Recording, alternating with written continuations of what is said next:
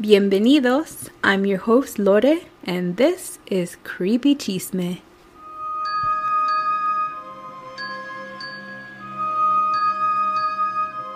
Warning some stories and information on Creepy Chisme may be triggering and are not suitable for all, especially young children. Please listen with caution. Thank you.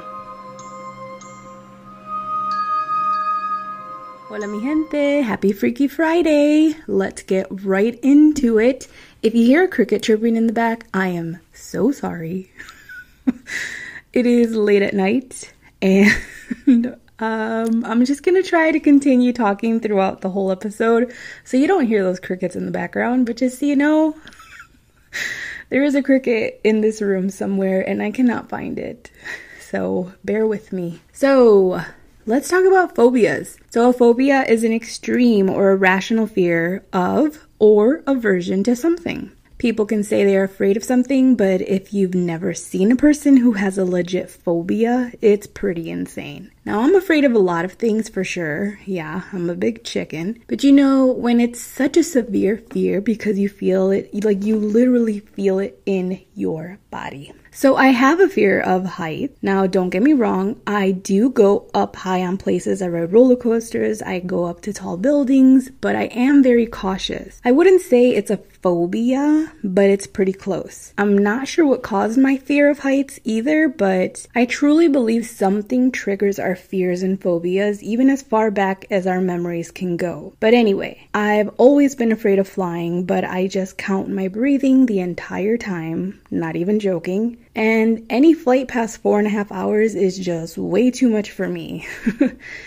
but in my early 20s, I took my niece, who was so little, dude, she was probably like four, maybe five, and I took her to the Sears Tower in downtown Chicago. It wasn't my first time going up, but my parents had taken me when I was younger. I just don't really remember it. But in the Sears Tower, they have these giant glass boxes, and you can walk right out onto them. So I took my niece out of her stroller, and she kind of just walked out, no fear like most kids, they have no fear. And I remember I could not move my feet from the carpet to the glass box. I just couldn't do it. I also couldn't look down because I felt myself falling forward. My hands got really sweaty and my breathing increased drastically. I felt very faint and I still could not move my feet onto the glass. My niece was like, Come on, and I didn't want to faint or look like a wimp in front of her, so I sat down on the carpet and I scooted my butt back all the way out onto the glass box.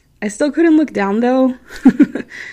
And another time I was hiking with my brother in southern Illinois and we were on the edge of a cliff pretty high up. All I had to do was walk over the tiniest little crack to get to the edge of the rock. Now the crack was like the length of my foot. My brother, he hopped over it no problem and then sat on the edge of the rock. Again, I couldn't move my feet. I wanted to, but they just they weren't moving. He actually had to come back and get me and then I kind of just stood there because I was counting my breathing and in no way wanted to sit on the edge like him. Now, for sure, I know I do have a phobia of small places, which, if you don't know, is claustrophobia. This I've always had as a child. I absolutely hated being wrapped in blankets where you can't move your arms. You know, like a blanket burrito. I hated that. But also, I think why I hate flying, it's too small for me and no way out once you're up in the air.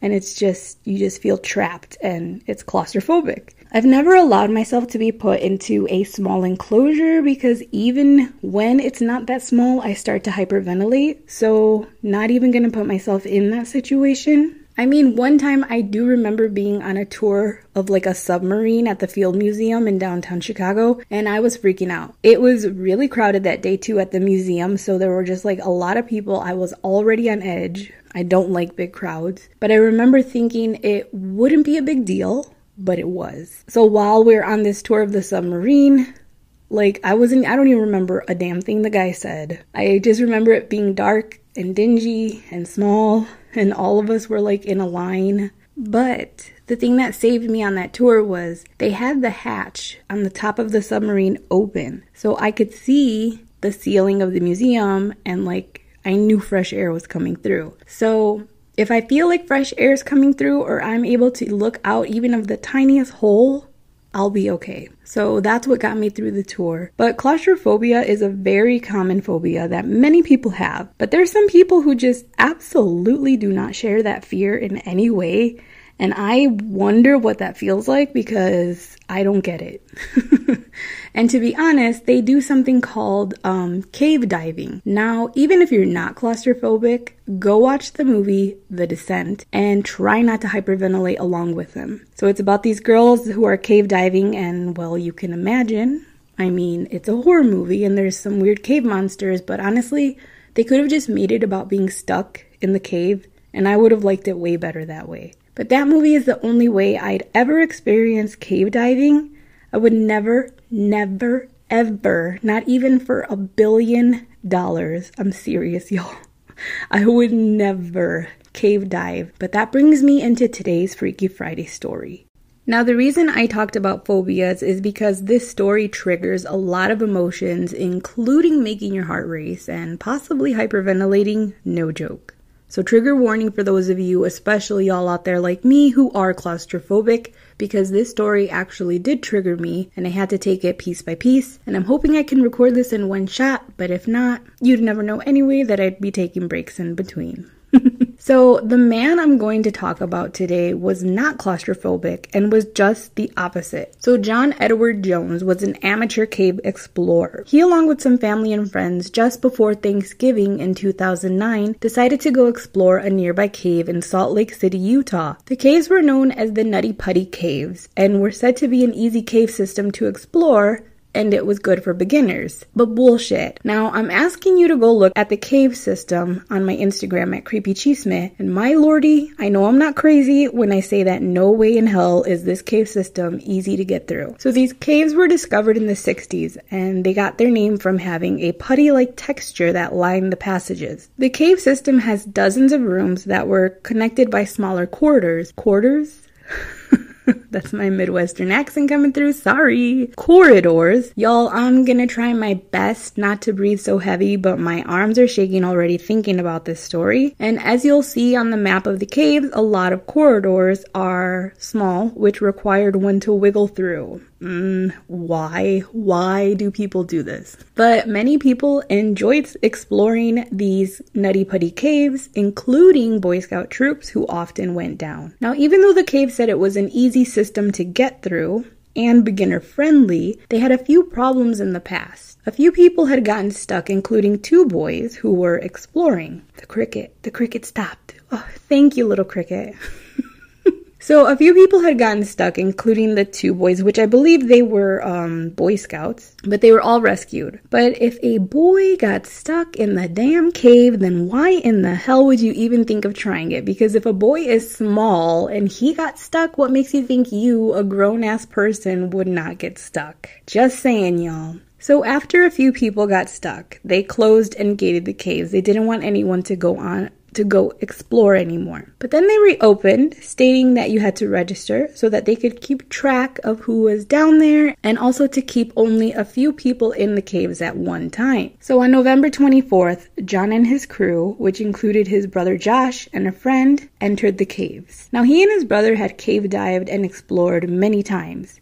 This wasn't a new thing for them. So they had been in the system for a little over an hour at this point, having a blast, just exploring in a cave, you know, doing their thing. It was around 9 p.m. Why are they in here at night? I don't know. But John assumed he had found a part of the cave known as the birth canal. Yes, I wish you could see my face right now.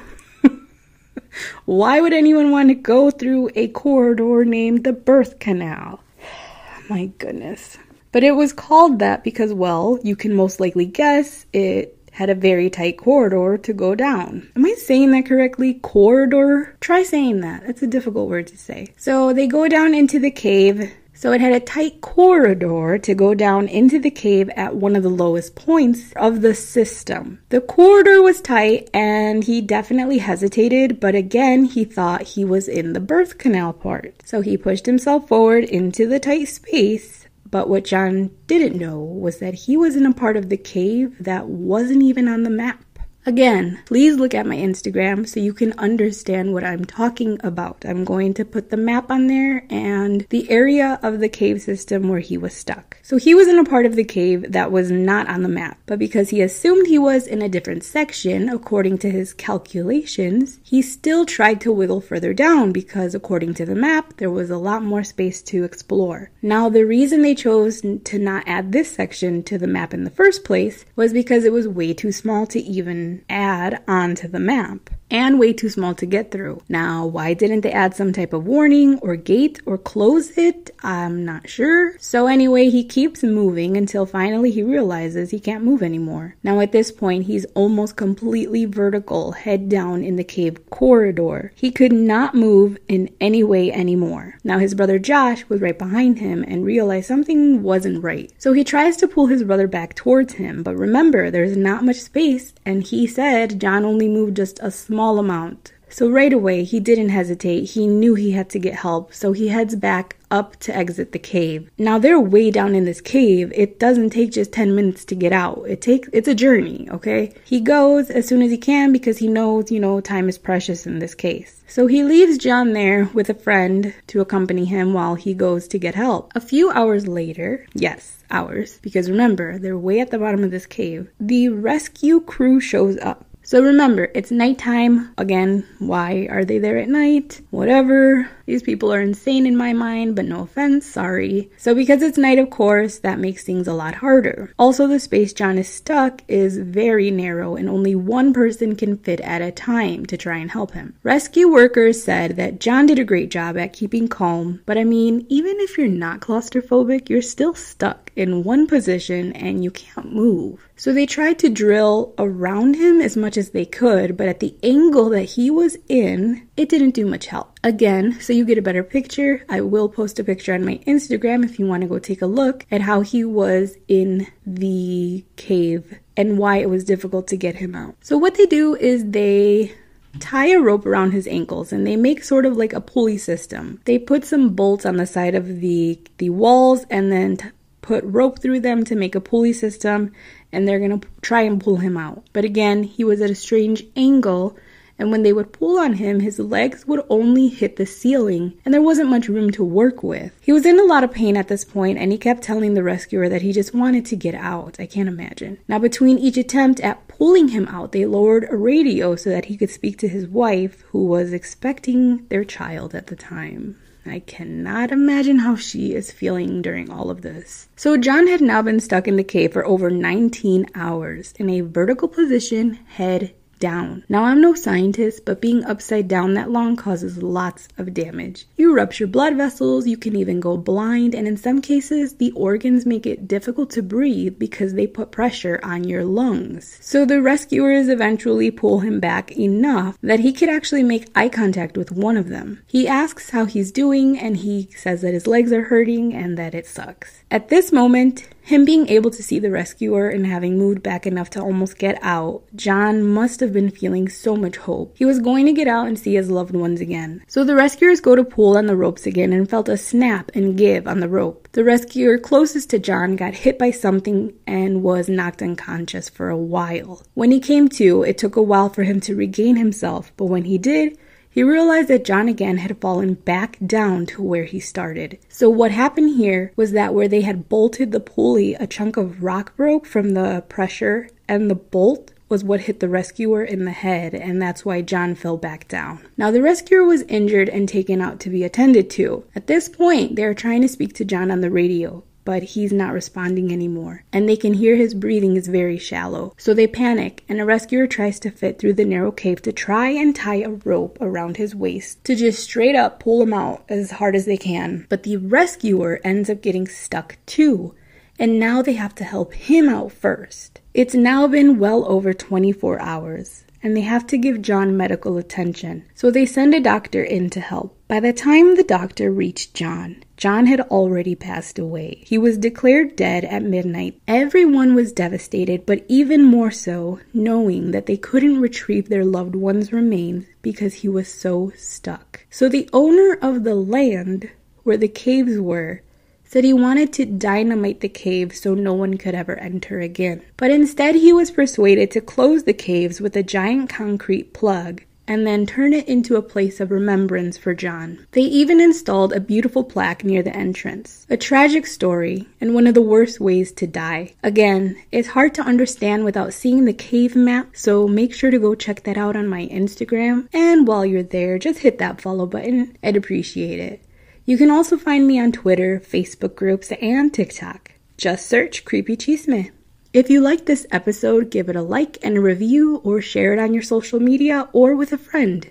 You can always email me at creepychisme4you, that's the number 4you at gmail.com. If you know a story or experience, I'd love to hear it. And I might just share it with all my other listeners. Help spread the chisme, y'all. Gracias por escuchar y nos vemos pronto. Creepy Chisme is created for entertainment purposes only. Thank you for listening, and don't forget, stay creepy.